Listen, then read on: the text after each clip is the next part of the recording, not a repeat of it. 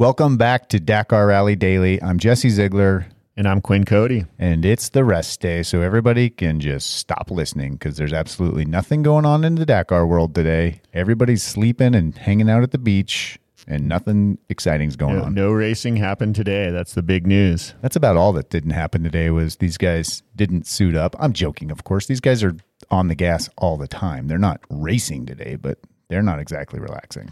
Yeah, I mean, today's rest, recovery, but the top guys have to deal with interviews. They have to deal with, you know, just kind of organizing their stuff after Yep. six days of racing. Yeah, there's big media teams that follow these guys around for their race team and their sponsors and all that kind of stuff, and they all want a piece of the action. As do we.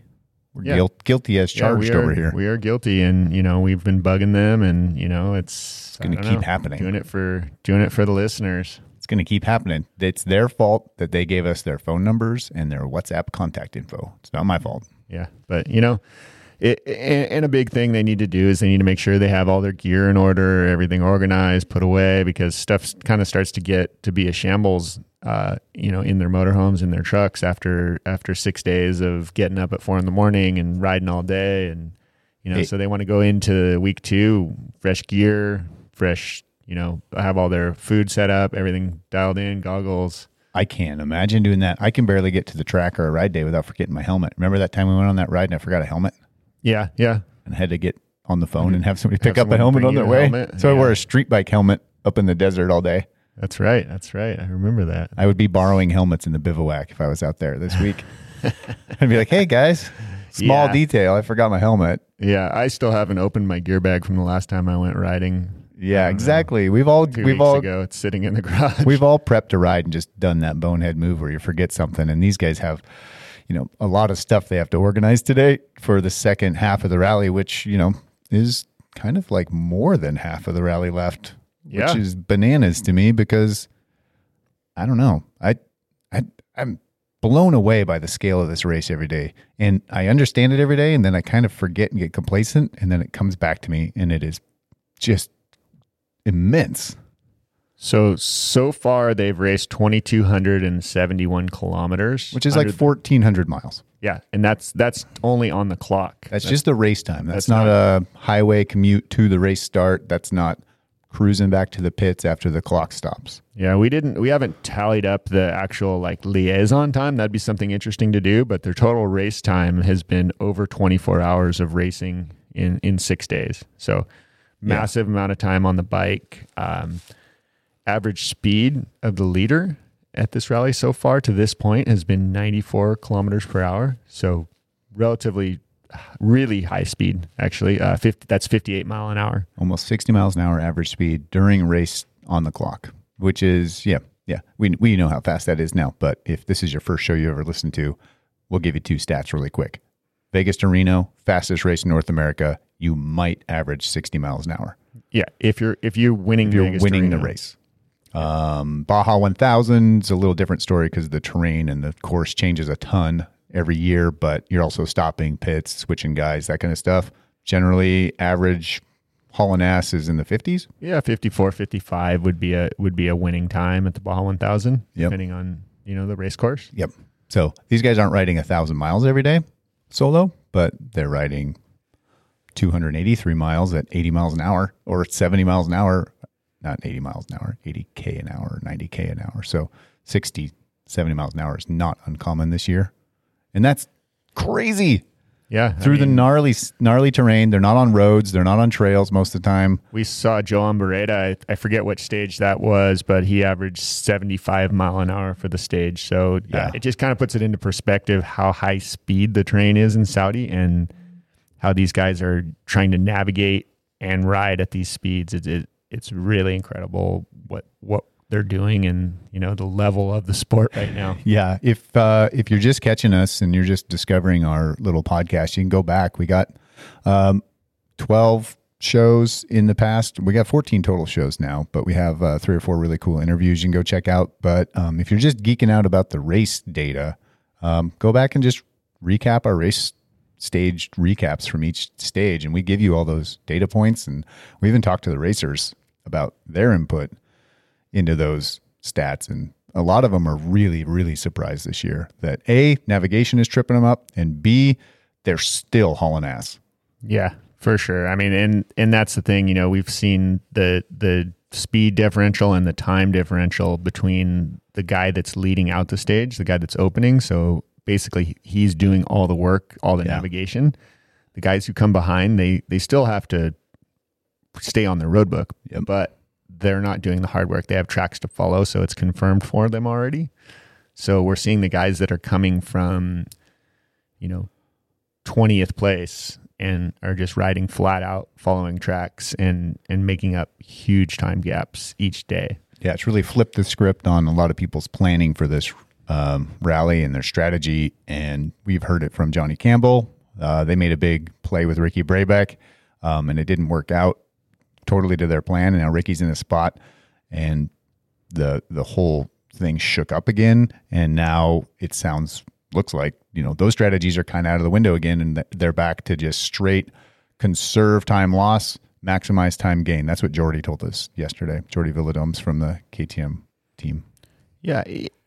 So this year the ASO has done something that they've never really done before, and it's they've thrown in really difficult navigation, but with with Yeah. high speeds over sandy terrain, and and no one anticipated that it was going to be this this kind of crazy. Yeah, So they look brilliant. everyone's right strategy went out the window mm-hmm. on basically day one.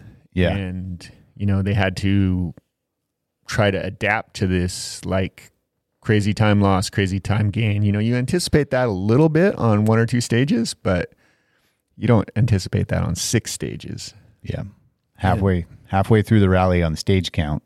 Um, not quite halfway through the rally on distance. Yep. Still have a, ton of racing left. And Not know. easy racing coming up. We're getting into the most technical terrain, um, the most demanding terrain. A lot of people assume. yep. Um, it's going so to be it's gonna it's gonna start going into the northern part of the country. So the weather's gonna get colder. They're gonna get up in the mountains. There's gonna be a lot more rock, a little more technical. Um, but I think what what's wild is even with these crazy time swings, we're seeing the top ten motorcycles are within 15 minutes of each other. that is remarkable because we're talking 30 minutes were lost and gained on stage, stages in the early part of this race. So to group everybody up somehow at this point to be within this much, I mean, this small of a time gap.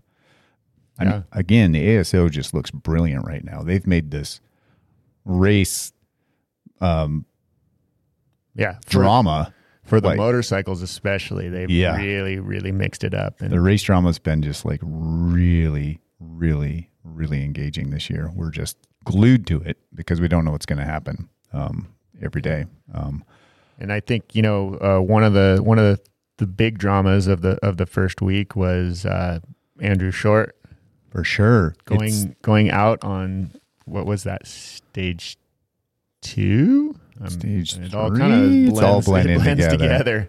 we'll, But we'll catch up to that. Andrew Andrew got a uh, tank full of water at one of the organization refueling stations. How many liters of fuel does a rally bike hold generally? Would you say Normally those they're, factory? They're they're about twenty eight liters of fuel. Okay, so Andrew's camp and the Yamaha team, and we've got some other contacts in Europe that have confirmed these numbers. Is that almost four liters of his fuel tank was water? Yeah. So That's a lot. think about that. I mean, that's nearly a gallon of water. Yeah, Uh, you know, yeah. And in how does tank. that how does that water behave in a fuel tank, and how does it affect it? It doesn't mix in because you know it's oil and water, so the oil is going to sit on top. So the gas is on top of the water.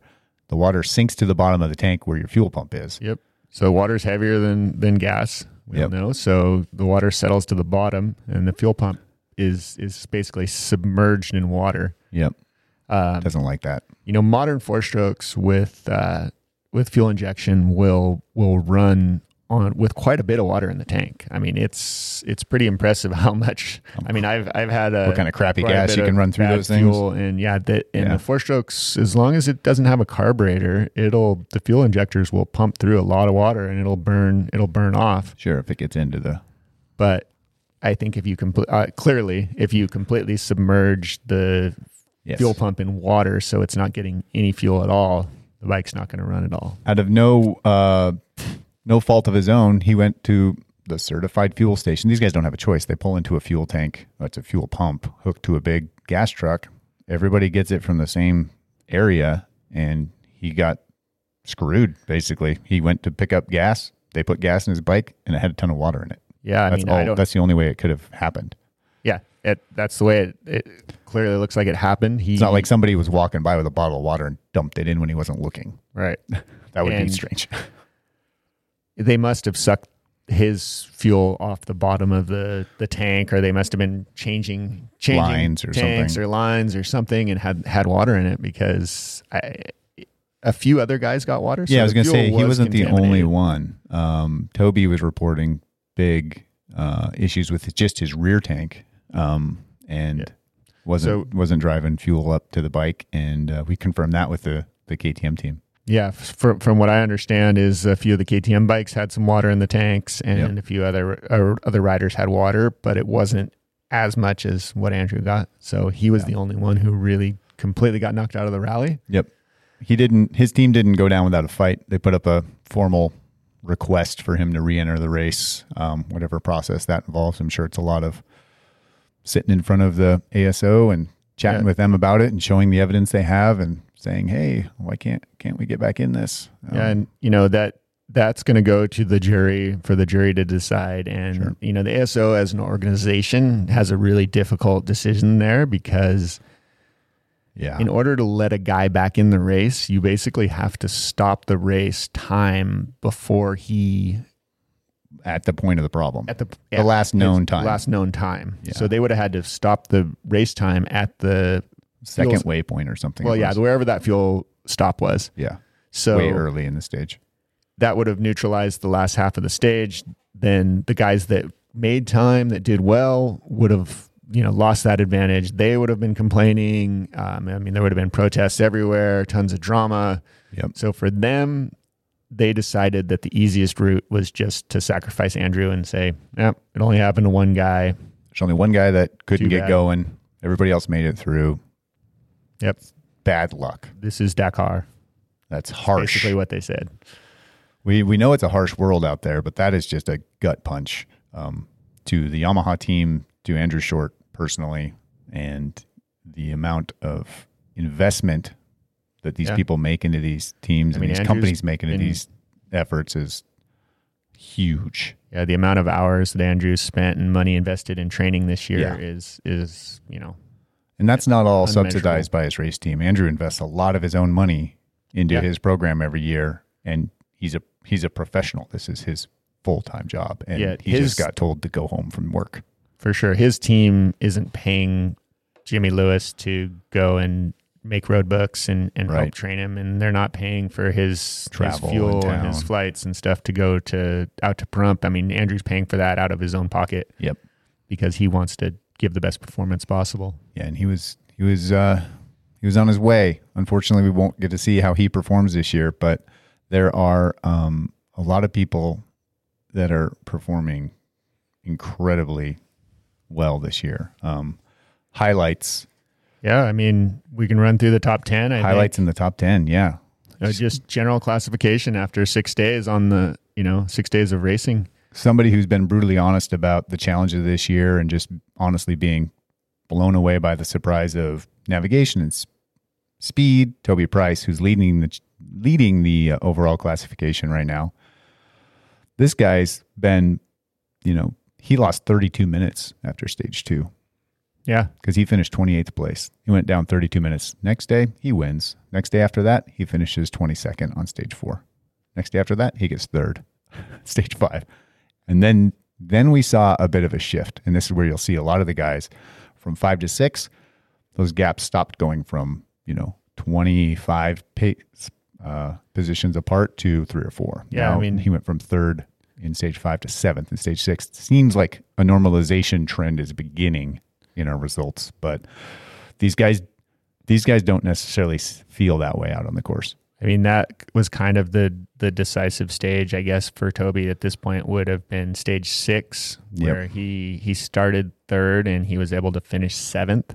Yeah. which means that his time loss was was pretty minimal, and that Yes. put him in the overall lead. Yeah. And you know, you're not going to be leading the rally if you're finishing first one day and 28th the next. Yeah. This uh, sort of virtual running uh, ranking is fun to watch because it, it, it tells you where people are. But at halfway point in the race, it doesn't really mean a, a whole lot if you look at time gaps because it really comes down to how much time's available to run away from people or to catch people. And if you start looking at the top 10, we're 15 minutes total gap between all of these guys, which Yeah. this year's uh, enough. Like you can make that up this year. I mean, that's that's one note in the road book. Yeah. So one mistake, Yeah. 15 minutes, easy. These guys are definitely all on the same lap to put it into a, another analogy, but they're they're almost all in the same corner Yeah, on the track. Literally, top 10 are in the same corner Yeah. of the race. Yeah. This is yeah, the 12 day race and they're still in the same corner. Right. Yeah. So uh, Toby's Toby's coming along really good. Um, he's he's really fun to listen to and really fun to talk to. Um, we hope we can get some more insight from him about you know how fast everybody's going because he's a guy that has gone as fast as anybody in the world on a dirt bike. But he's been blown away by the pace people in front of him are putting out there and the pace overall of the race. So Yep. Toby's crushing it. Another fast guy up And right behind him who's been really impressive. Yeah, I mean Kevin Benavides sitting in second. He's just he's just two minutes and sixteen seconds back, um, and Real close. with a two minute penalty. So Right. somewhere along the line, he got a two minute speeding penalty.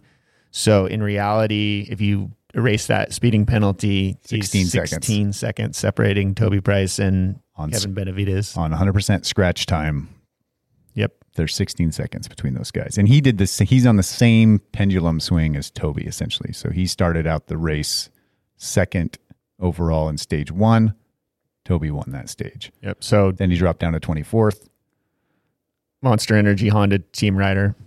Forgot to mention that. Yes, of course, Um, Kevin Benavides. You've seen him out there doing crazy stuff. Then he went up to second in stage three, went down to 14th in stage four, one stage five, flying and crashing and breaking his nose and severely spraining his ankle and still won that brutal stage five, which everybody said was probably the hardest of the rally. Yeah, I mean he's a, he's a beast, and you know you see Yeah. you can see pictures of him after the stage, and his face, his nose is all bandaged up, or his you know, and I saw a photo of him without the bandage on. His nose is all crooked and Doesn't look good. And, uh, he got he got punched in the head by his you know monster energy honda racing rally bike tower Yeah. So, you know, and and that's one of the things we talked about with with Ricky in the beginning is, you know, okay, we're, they're running the airbag vests and yeah you know, what for happens safety, but what happens when you just smack your face on the tower or hit your Yeah. chest on the tower and it would be interesting to to see if his airbag had deployed or not. I Yeah. I don't know if we'll be able to get an answer to that, but there have been a couple of them went off i saw david knight you know Mhm. multi-time enduro champion was talking to the In&motion team on social media and he described he went down and it went off and he was you know shocked at Yeah. how how quickly it went off and what the experience was like so definitely a work in progress there and we're going to see more of those happening as that becomes the the norm um, but man benavides really he he's been one of the guys that's really impressed Toby, you know, and when you're impressing Toby Price on top of the ranking, you know you're riding well. Um, but we've all known Kevin is really fast, and you know he's proving that he can also lead and navigate, and he's in serious contention for this win, and really setting up that Monster Energy Honda team to have another stellar year out here. Yeah, so you know, speaking of the Monster Energy Honda team, we have third third place in the general, Yeah, Nacho Cornejo. Jose Ignacio Cornejo Florimo. It's the most fun name to read and say in all of rally. Yeah, and, and Nacho's a super fun guy. We heard a little sound clip from him. Yep. Um, again, he's been doing a great job navigating. He's he's been able to kind of ride at the front and not Yes. lose not lose massive time. And I think he's the one that helped Toby get through that stage that stage six. Toby's called him Yeah. out as a dark horse winner for the event behind Toby. And Yep. then he um, also is one of the most consistent racers this year. He's been the fastest on a lot of stages, leading out a lot of stages, and he has not had as dramatic a time swings every day as the other two guys. Yep, very very consistent. So he's he's only two minutes fifty seven seconds off the lead. No penalties for Nacho. Yep. So, So, he's gone 16, 5, 10, 7, 2, 11 on stage finishes all day. Yep. And uh, I think you know he's he's going to be one that that is going to be a, a contender when we get to the For end. sure. It's it's it, you know it's anyone's game at this point. It's really hard to say what's going to happen. And like I said, one Talk note, one note, Yeah. that's all it takes. One note's all it takes. Speaking of one note apart, Ross Branch and Xavier de Soultrait, they are absolutely tied, 100% tied at three minutes, 41 seconds back, tied for fourth place. Yep. Ross Branch on the Monster Energy Yamaha team. Top Yamaha guy. And he's uh, he's been doing a great job this year. He's been he's been relatively consistent and just kind of kept you know kept things rolling. He's got a he's got a minute penalty, um, probably again a speed penalty somewhere. Yeah, those guys are going to be really fun to watch. That's kind of like the battle in the battle I'm seeing, and they're in a really good spot for overall contention. And Xavier on the on the HT Rally Raid Husqvarna team Yep. Is you know they're they're tied. He's been one of the most consistent guys. He was actually leading the rally in the general classification for a day. And he could be the French, you know, the pride of France. If he can pull this victory off, they can bring that victory of their own race. This is really a French race. And to bring that home, I mean, he would be a hero. He definitely would be a hero. He'd bring it back after Cyril Despres, who had a, just a massive run along with your friend Marc Coma, trading wins for so long, and he was, you know, this is this is why the French do this. They're very passionate about this race, and they really want to see one of their own on top, just like Tour de France style. Yeah. like they they love it when the French win, as we would if it was an American race. Sure, and the French went a long time without winning the Tour de France. I mean, Yeah, right. I think the Americans pissed them off for a while there, and Yeah, you know, do that That's sometimes. uh, yeah. Anyway, Uh, our one of our most consistent sleepers, not a sleeper, one of our most consistent top contenders, Sam Sunderland, is in sixth place overall. He's only, you know, he's hmm. Red Bull Factory KTM team rider. He's former Four winner, minutes out. 2017 overall winner, and he raced a very similar race in 2017 when he won. He wasn't pushing that top spot on every other stage. He wasn't going for those stage wins. It didn't seem. And he pulls off a win. He ends up winning one stage that year, I think. Yeah, He's he's pulled off a win. and then, you know at this point, one stage win can can win you this rally, and he's he's been a super consistent guy. Just you know, and and this is by design. Yeah. Sam's he's a strategist for sure. He's the guy that is going to calculate out every stage. He's going to look and see where he needs to finish to do well the next day. Um, he Right. puts a lot of time and effort into into strategy, and you know, I I just know this from knowing him personally. So I think this is definitely by design. He's not messing around. Yep. Funny that he is sitting right in front of Joan Barreda, who has the 100% opposite strategy to rally racing. Joan's is win every stage I can, go as fast as I can every stage. Strategy is not to play games, it's to go fast. And he's got 27 stage wins now. He's Yeah. got three stage wins this year. Again, I mean, we talked about it early on. He's he's been that's his strategy his entire career, and Yep. You know he's uh, got him a lot of stage wins, but it's never it's never got him on the podium at Dakar. And Yeah. you know, Jimmy Lewis said it at, at one point. He, he's just waiting for him to to get lucky, to Yeah. have a lucky break, because you would think that you know, as as good as he is, and he's become a good navigator now too. Yeah. He should he should win one of these things. This could be his year. If if he holds it all together. Very possible, but he's hanging know, it out there. I mean, going into the marathon stage, he's uh, I believe he's going to be leading out. in He the is. marathon stage, Yep. and He you won again yesterday, and he's going to be leading out, going into the Yep. So going the desert on his uh, own. basically, Barreda winning every other day. And, It uh, is. it is. He's won every other day. so yeah, well, we'll uh, we'll see how it plays out for him. It's interesting, man. He is he is the wild card out there for me. He's just he's going to be setting the fastest time every day he can. Um, right behind him in eighth place, Lorenzo Santolino, bringing in a Sherco into the top ten, which is exciting to see. You know, he is. This is where the time gap jumps. It doubles. Yeah. uh, up to 13 minutes. Um, Joan's six minutes, 25 seconds behind. Lorenzo on the Sherco is 13 minutes 46 seconds behind, and then uh, our boy Skyler Howes still sitting in there in ninth place. He's been in ninth place a lot this year. He's 15 minutes out. Um, Yep. he's got a lot of potential. He's so he's sitting 15 minutes out with a six minute penalty. Ooh, So that would that would put him up that knocks him two spots up. one one position. Yeah, right. He'd be in eighth. Um, yeah. You know, so but that's that's pretty big on the clock. Yeah. So Skyler's riding for the the BAS Dakar KTM Rally Racing squad. team, KTM team. Yep. Um, this is like a KTM satellite support team, so they get a little bit of support from Sure. KTM. You know, he's he's on good bikes, good suspension, good engines. He's got a lot of people watching him too now. I think Yep. he's been uh, riding such a mature, smart, fast race that I think he's getting a lot of attention out there from the big guys. Yeah, I, I you know I've heard from some friends of mine over in Austria that you know like who is the who is this American guy? Who's this Skyler guy? Yeah, does he does he ride for you guys? Does what, what who is this guy? So Could be some Uh, good stuff coming up for you him. know if if Skyler can hold it together, he could have a, a really good future in in rally racing. He's just got that one mistake, that one speeding mistake, but that's okay. Yep, Didn't break the bike, just broke the speed limit. it happens. We'll see. I'm sure at the end of the rally, he's going to be thinking about that and going, "Hmm, Six if more I minutes." Only didn't make that one mistake. Oh, that six minutes. Where could I have finished? Oh man, uh, Pablo Quintanilla, who world rally champion, he's a decent track record on the Rockstar Energy Husqvarna factory racing team. He's in tenth place.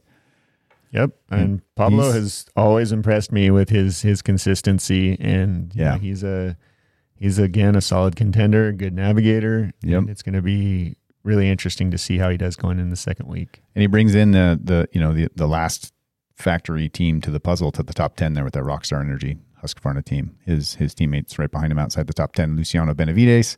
Then we have Daniel Sanders, the KTM rookie. He's dominating the rookie class because he's in twelfth place overall. 18 minutes behind 12th place. Then our boy Ricky Brabec. He's sitting just about 20 minutes out in 13th place. Lucky 13 for Ricky going into marathon stages. Right, you know, twenty minutes sounds like a lot of time, but in in this race, Normally it would be. kind of yeah, it's kind of not much this year, and you know we're moving north, like I said before, and Yep. it's getting into the more rocky sand washes technical terrain, and this is kind of the stuff that's a lot more similar to California, Yeah. And that's where we saw Ricky take the lead last year. So you think he's feeling pretty good about the next few days? I'm feeling pretty good about Ricky's chances for uh, you know a good second half of the race. I really am, and I think you know I'm I'm excited to see what happens this this second week. Remember, everybody, it's not, it's halfway over in stages, but more than half the miles in kilometers still need to be raced. So I think we should call Ricky Brabec today. Let's see if we can get him on the ru- on the line. It's just a rest day. What could he possibly be doing today? Yeah, we'll try not to bug him too much. All right. Getting a call from Saudi Arabia. All right, let's try this again. Be good. All What's right. up, Ricky? We're all good, man.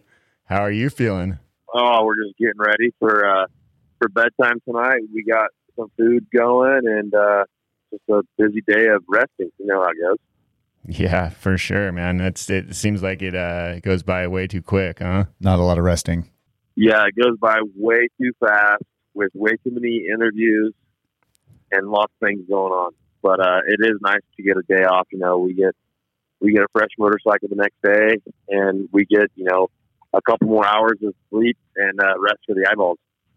Awesome. Yeah, yeah. We'll we'll try to make this as quick as we can, so we don't take too much of your time away. Because I I know how gnarly it is.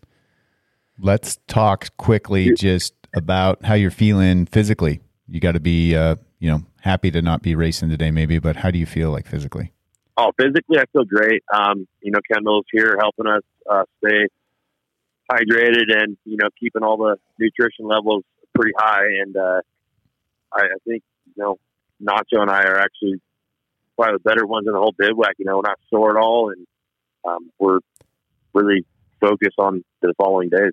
That's good. You guys kept it off the ground too, so I think that's probably key to your feeling good. Yeah, that's that, that's uh you know the, the first key to Dakar is staying off the ground, obviously, and, and trying to deliver a straight motorcycle to a mechanic to make their job as easy as possible. You know. Yeah, I think we are just kind of asking how uh, you know how you're how you think it's going to play out this next week. Like as far as these big time swings, you think we're going to tighten things up, um, and kind of what's your what's your strategy coming in? Yeah, next week is um, obviously we're going into the same territory where uh, I really improved last year. Um, I don't really have a strategy right now. Obviously, uh, we all know we have to make up a little bit of time, but you know the road book and the races has been pretty wild. So things are flip flopping, you know, almost every every day or every brief field stop, and uh, we're just hoping to keep bike off the ground and keep moving forward and hoping, you know, to make up a little bit of time to jump ourselves back into the top ten and hopefully around the podium area would be great. Yeah, yeah, for sure. No, I mean, I think you guys are sitting in a still, you know, the, the as crazy as this race has been, you're sitting in a pretty good position. Um, do you guys do you have any idea what uh, the marathon stage is going to look like tomorrow as far as like where you guys are staying are they putting you guys up in a bunkhouse or you know sleeping in tents. Yeah i don't i'm not exactly sure. We heard that there's like um, the first 100 kilometers of pretty big sand dunes and then um, some fast sandy tracks and then at the end of the special it's going to turn into uh, more or less hard pack with some rocks. And then um, as far as sleeping arrangements we were going to bunk up, but then we just kind of heard through the grapevine that they were going to allow the motorhomes to go there because they don't want everyone bunked up, you know, because of this COVID protocol. Uh-huh. So um, we're not 100% sure on that just yet. But um, yeah, as of now, the only thing we really know is we're bunking up and we're going to sleep in a building of smelly guys. What's oh, that sounds interesting? Yeah, that sounds terrible. What's the uh, work situation when you roll in and you get a certain amount of time to work on your bike, or is it sort of an unlimited time, just a restricted area? Uh, the work situation is pretty tough this year. Obviously, um, they put the cars in a different parts of made and the bikes, so you can't really give any parts to a car. Um, and once once you get in Parc Fermé, you can't you can't leave Parc Fermé and then come back in, you know. So you can't basically walk in and out of Parc Fermé. You only get one shot to be in there. Okay. work on your equipment. And once, yeah, once you leave, that's it. So, uh, interesting. Yeah. So they're trying to keep you in there. One way door. Once you leave uh, where you park your bike, where it rests for the night, you can't go back in and see it. Yep. Well, yeah, man, correct. we uh, we wish you the best of luck. Everybody back here is is rooting for you, and you know we don't want to take too much of your time. So uh, yep, for sure we're gonna let you go. But um, yeah, we really appreciate you getting on the phone with us, and you know, get some rest, and you know, hopefully we we talk to you at the end of this thing. Yeah. Good luck, Ricky. Thank you again. Yeah, thank you guys. Uh, tomorrow morning we got a we got a three twenty a.m. wake up call, and uh, it's going to be a cold one. So, um, yeah, we hope to talk to you guys later, and thank you guys for checking in, and hope everyone at home is enjoying. Awesome. All right, stay strong out there, buddy. All right, thank you guys. Talk to you later. Bye. Later.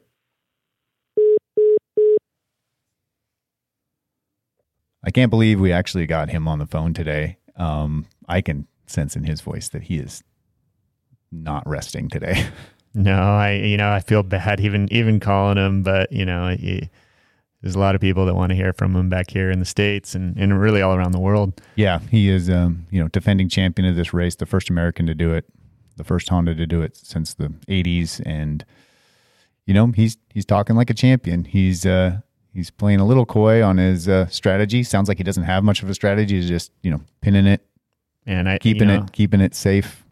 I think strategy kind of went out the window on this race the first first couple days, and yeah, you know, unless you've been a consistent guy like Sunderland, then you know it's you just have to race every day and and wait for wait for a mistake from someone else. Yeah, gain the time. He obviously they did one day of real strategic maneuvers where he held up, lost 10 minutes that day, went back the next day, and then, you know, really just got lost.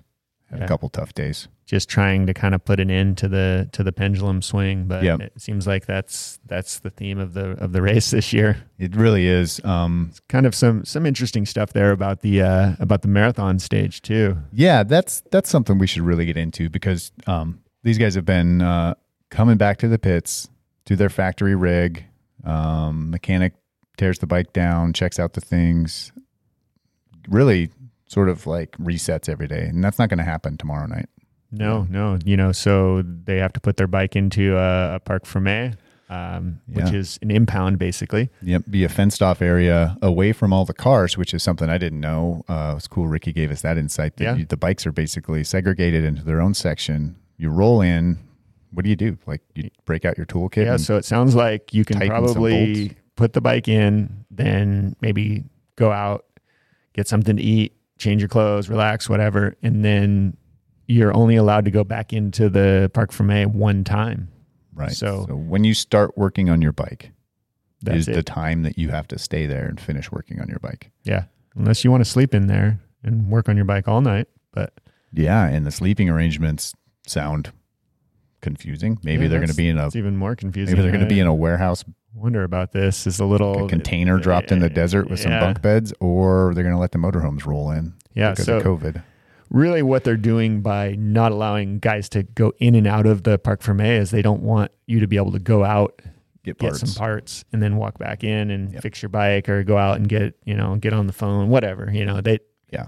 They want they're trying to limit the amount of service you can do on the marathon which i, I think is a good thing you know it's it's bringing it back to the the spirit of dakar Yep, there will be no tire changes going on in there. There Um, Nope. will be no. I mean, if you have a tire issue on stage seven, your race is over. yeah i mean you know there there's ways around it but It's, It's going to be a huge penalty. Yeah, it's it's going to be be, a massive It's going to be a massive amount of time lost, even getting to the point where you can incur a pen- penalty.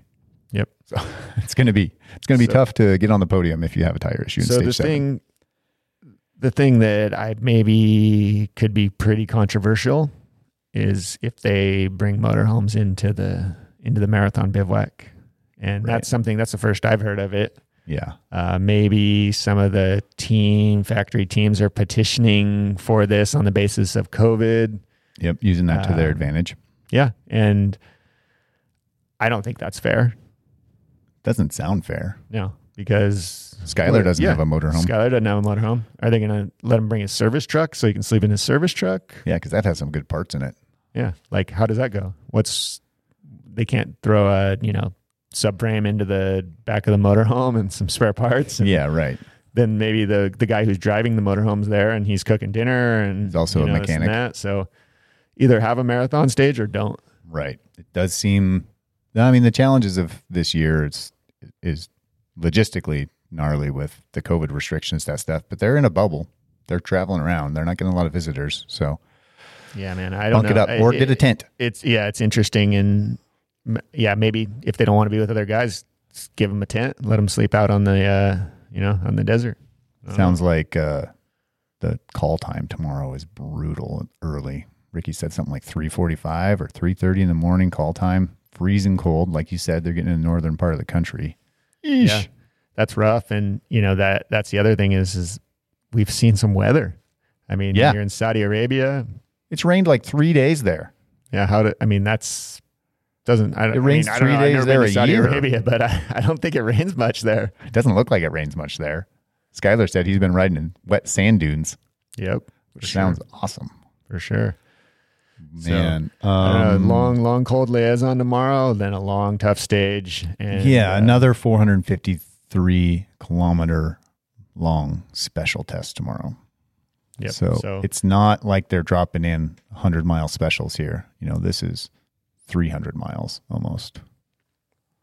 yeah, and 250. You know, they're they're going to be starting with with fresh equipment, which is good. So the teams will literally start tearing the bike down the, the second they finish stage six and they get back into the into the pits.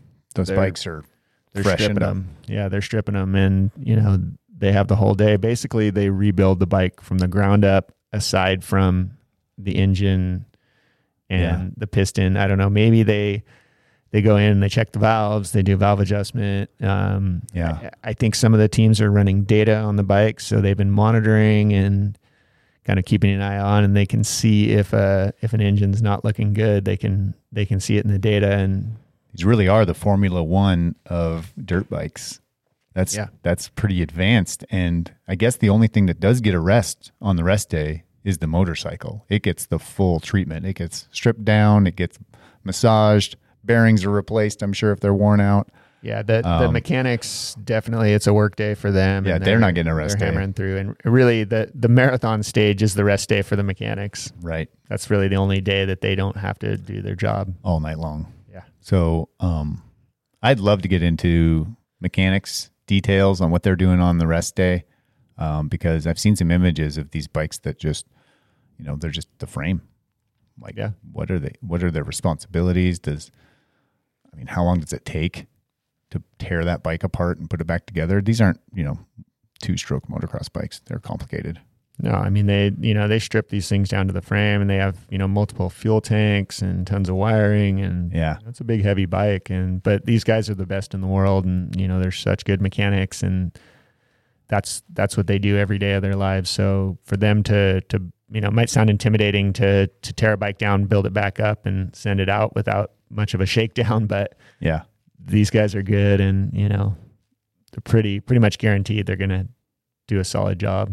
Well, I think we have somebody that we can ask these questions to. Yeah, so we're gonna try to get my my old buddy uh, Stefan Huber, who's the technical director for KTM Rally Team. We're gonna try to get him on the phone here and see if we can, you know, get some insight into what they're doing to the bikes. You know, how the bikes are holding up, how Yeah. the tires are holding up. Just see see what we can. We'll pepper him with questions and see what we can get out of him. It's man and machine out here at the Dakar Rally, and they are equally important to this equation. And I think this will give us some insight into how the machines are faring during this incredibly fast, wacky, unpredictable race. Let's call him. Let's give him a ring. These guys are going to regret giving us their phone numbers. I'm telling you.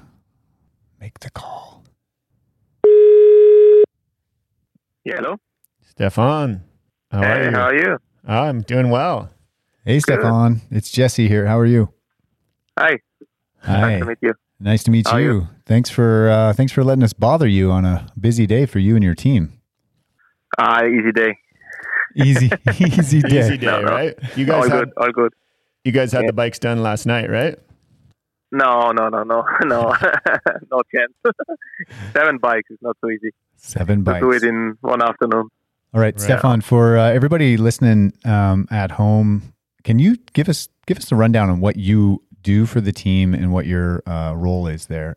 Uh, I'm technical manager, and uh, you know, doing development on the bike and also uh, coordinating the team a little bit at the race. So, uh, telling the people what to do, sending them to the right places. So, yeah, Gotcha. quite something to do. Okay, technical manager, Red Bull KTM Factory Racing. Yep. Big That's, job. That's a big job. Exactly. Yeah. And you have seven bikes And- under your care. Yeah. You've uh, you've been to Dakar a few times too, huh? Yeah, yeah. Like since 2001, I'm there. Okay, so this is your so twentieth Dakar or nineteen? yeah, more or less. No, Yeah. 19, ni- ni- 19, Yeah. Wow. Wow. al- almost 20. wow. Okay. Very and cool. he's not even uh that old of a guy either. You've been working for KTM since you were quite young, huh? Yeah, I'm 43 now, so start quite early there. so yeah, Very, very cool. good fun there. Yeah, yeah, right. I've known Stefan since uh, I think 2005. He was a he was still a pretty young guy and uh, came to the U.S. for to race uh, Vegas to Reno. Oh, on the, very uh, cool. Yeah, he helped on the uh, 595, Oh, whatever it was, Monster bike you Monster- guys built up. monster bike.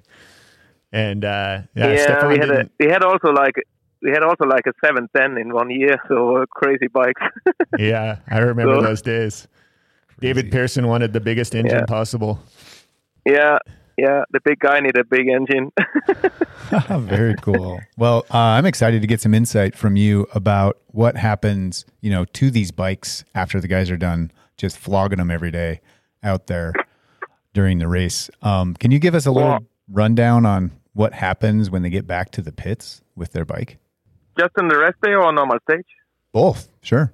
Both, yeah. Normal stage, you know, we first ask the riders how everything goes, if we need some changes or, you know, setup changes or any issue on the bike. And if nothing happens, uh, we just go for normal service like oil change, new clutch and brakes and uh, new wheels every day.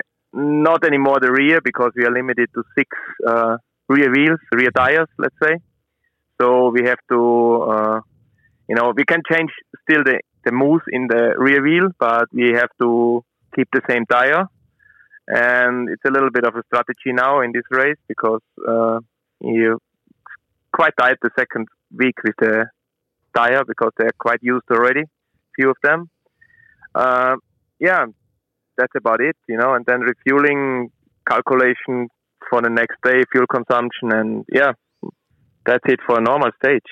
And um, and then for go ahead. yeah, go ahead. Yeah, you know, you go ahead. Yeah, then for yeah, okay. then for uh, for a marathon, uh, for the sorry for the uh, rest day, uh, actually we check uh, the top end today, just uh, if everything is okay, piston, cylinder, if there's any sand came inside on the six stages. Uh, we are limited to one piston change, so we could we can't change uh, another piston after that. It's uh, already a 10 minutes penalty.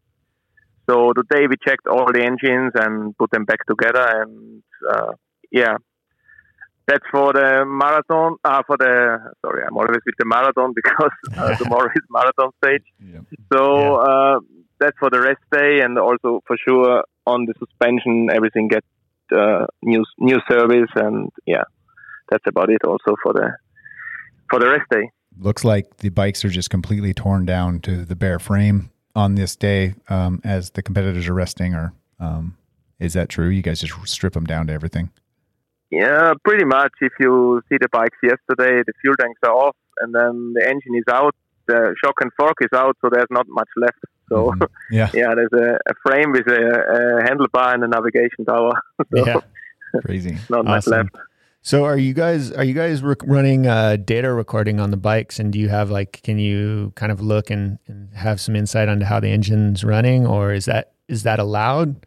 Yeah, you you can do data recording without GPS signal. Like there's no uh, GPS speed and location allowed, Mhm. but you can uh, do temperatures and lambda and all that. Yeah, it's, we run it on one bike just to to to check. But Okay. yeah, Okay, yeah, I know the Honda guys are That's pretty pretty uh, pretty into their data, but I think you know you guys go more based on experience and kind of your your testing. yeah, you can lose you can lose a lot of, of time with data. you know, I mean, Right. uh, there's so much other things, and uh, you know, it's uh, a lot of time you spend on the computer. And if you do this on testing, I think it's enough. Okay. Spend the time in testing, doing the data stuff. What about uh, oil analysis or measuring like the oil that's coming out of those bikes or checking that out to see if there's any clues to, you know, some potential issues coming up? Um, well, you check more the magnet if there's anything from the gearbox, and uh, Mhm. you don't do analysis on oil. Uh, we Yeah. don't do that. So we know it from all the tests what we run through the year and Yeah. all of all the all the races we do. So we know what to do on that side. Got it. Yeah. So going into into week two, how are the guys looking on uh, their tires? I mean, we've you know kind of seen heard different things, but um, are are you looking better than expected or or worse than expected? Uh, actually, the first day was quite a, a tough one. It was a short stage, but the tires get quite destroyed. So this one we still keep a little bit for maybe the last day. Um, other than that, we run the other ones all two days, and yesterday we ran one, uh, which was a Sunday stage, which is almost like new. We can run it again. And for tomorrow, for the two days marathon, we put a new set on for sure. So now we have to see that Neom Neom loop. We know last year was quite uh, uh, hard on, on tires, but let's see. Uh, there could be like one section like rocks inside the stage and can destroy the tires complete, cut it or whatever. So difficult to to say now. We yeah we have some used ones which are still good to use for another stage, but uh, I think most of the guys will have quite some destroyed tires for the second week. Are you uh, replacing mousses in them um, yet, or are you just using fresh tire, fresh mousse whenever they're No, I'll be replace them. okay? Okay, each day then. Yeah. What do you mean? What do you So you're no when you the reuse the, the ti- for, sorry when you reuse the tire when we reuse the tire? We, yeah, Okay. Yeah, we do a new we do a new. Got Yeah. Very good. So today, tomorrow is the uh, marathon stage. So does that mean uh, does that mean rest day for you and the guys? Uh, not really. I think the stage tomorrow for us, the assistance road is like 800 k's. We will have for the truck like 12 hour drive. Wow. Uh, I think there's no rest at all. Jeez. yeah. So they Yeah. decided to put a nice long transfer for you guys. Yeah, And no, Exactly. no No beer, rest. no beer in Saudi Arabia. no, that's completely bullshit. Awesome. but we have we have to take it like it is. So that's the rules.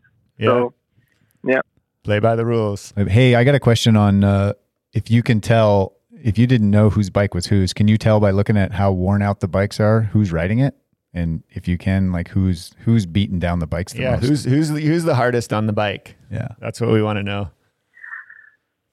Wow, not easy to say. They are not really bad on the bikes. Like Sam is really hard on the rear brake. You can see that. The Mm. disc bends because of overheating. But other than that, they are not really bad on the bikes. Wow. They are all quite quite the same. Nobody's really hard like crazy to change parts every day. No, Yeah. That's it's good. not happen with the guys. They are all looking looking for their for their bikes a little bit. Wow. That's, nice. Yeah. And riding crazy, crazy fast. Yeah. Jeez. So one, one yeah, last the, thing. the, the speed is quite high. I Yeah. have to say. Unbelievable, isn't it? Uh, one last thing before yeah, we let you go. is the level is high. Yeah, is uh, we heard a rumor that maybe they were going to allow some the motorhomes to go to the marathon bivouac. Do you uh, do you know anything about that? Yeah, we just get this information like one hour ago, and we are like just yeah, we are not agreeing on that. It's just bullshit.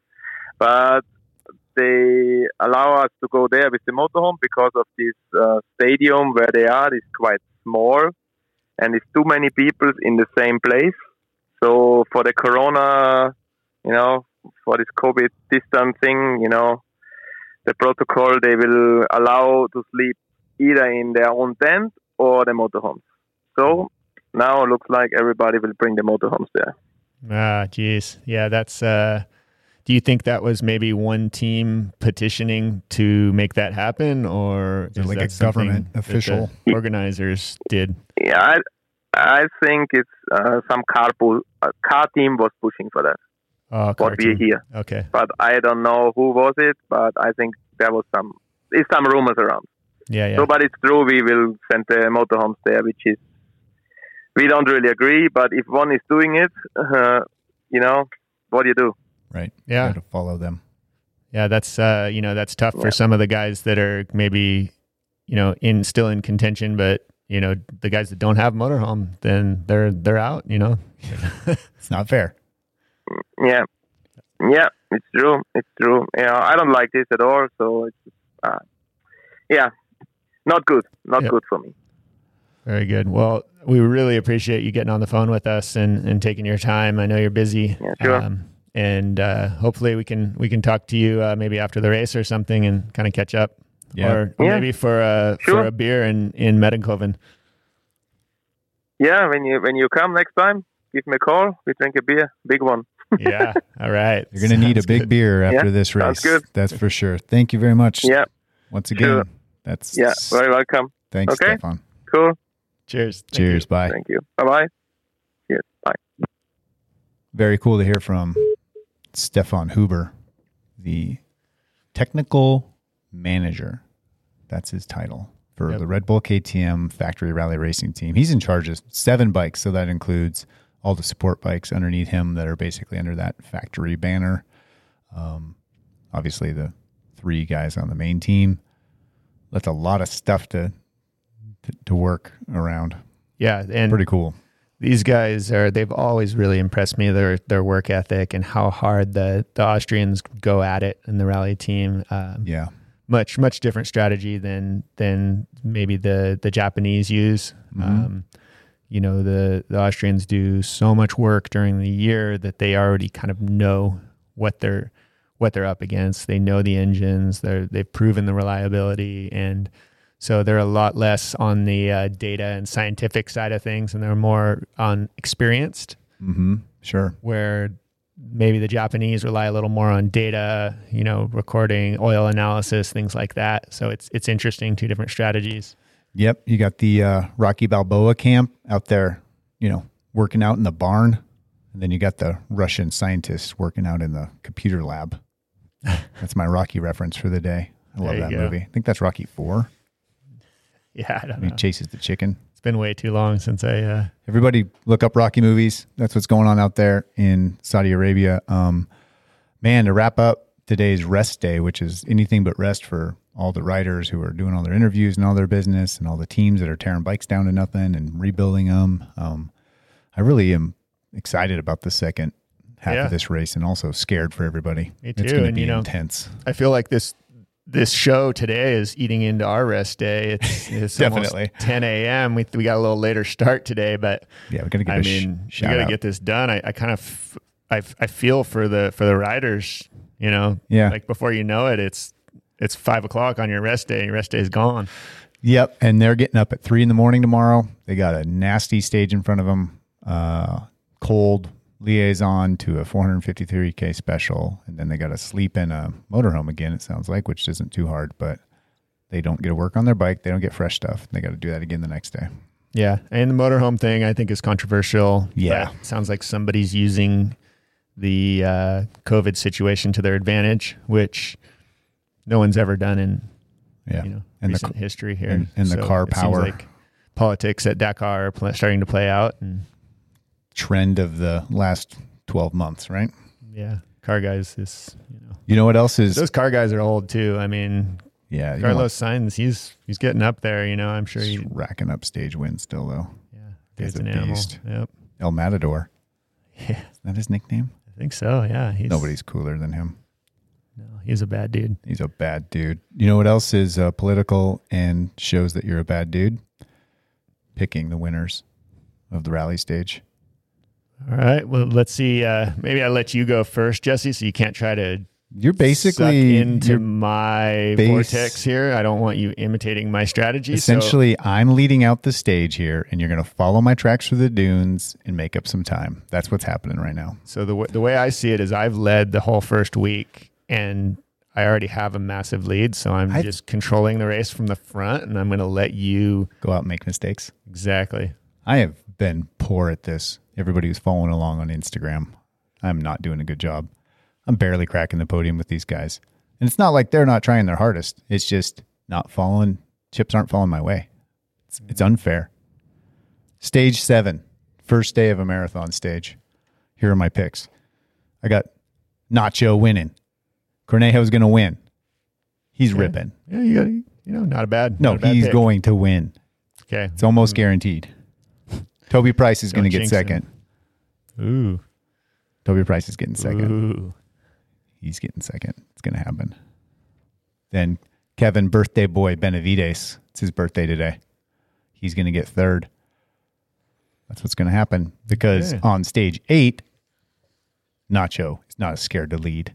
Toby, he knows if Nacho's in front of him, he's going to have a fast Okay, stage. you can Kevin's justify you can chase it down. justify this all day long. Jesse, That's how it's happening. Write it down. Nacho, Price, Kevin Benavides. One, two, three.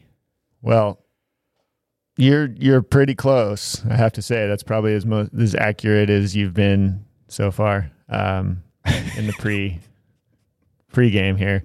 But uh, I've uh, I'm really close. I've got Kevin Benavides to win. Yep. Um, Not a very bold pick, I might add. Kind of a boring pick. hey, Nacho hasn't won yet this year. winning. Sometimes the the boring one is the winner, you know, and and I'm all about winning. Not I'm not worried about being flashy or exciting. I'm I'm worried about winning. That's obvious. So Benavides first. Um, Yep. Originally, I had Nacho Until I made my picks. second until Jesse made his picks, and I think he might have just jinxed him. I don't jinx people. I hope. For Nacho's sake. But uh, I know I'm going to stick with I'm going to stick with Nacho for second, and then I'm going to say we're going to see some we're going to see some moves from Sam Sunderland. You think he's going to start pushing to the front on these stages? I think we're going to see some moves from him, and I think you know, Yeah. strategy wise, he's he's ready. He's due. He's got he's got the speed. I think he's just been riding really smart.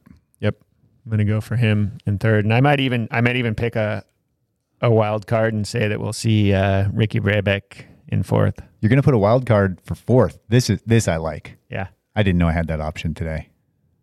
Well, I just made that up. So our fantasy league is is evolving here. Oh, what's my wild card pick for fourth? Uh, I already forgot who I picked. you picked Ricky Quite honest.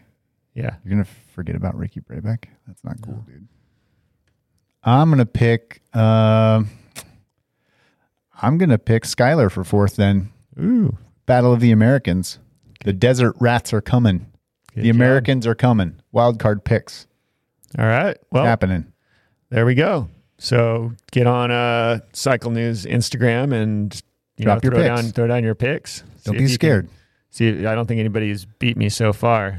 So let's Nope. see if we can uh, pull that together. Nobody's beaten Quinn. So please get on there and beat him and don't talk about how good he is at anything. I'm sick of hearing that crap. Well, Quinn, thanks for the breakfast burrito today. That really helped me get over the hump here on the rest day.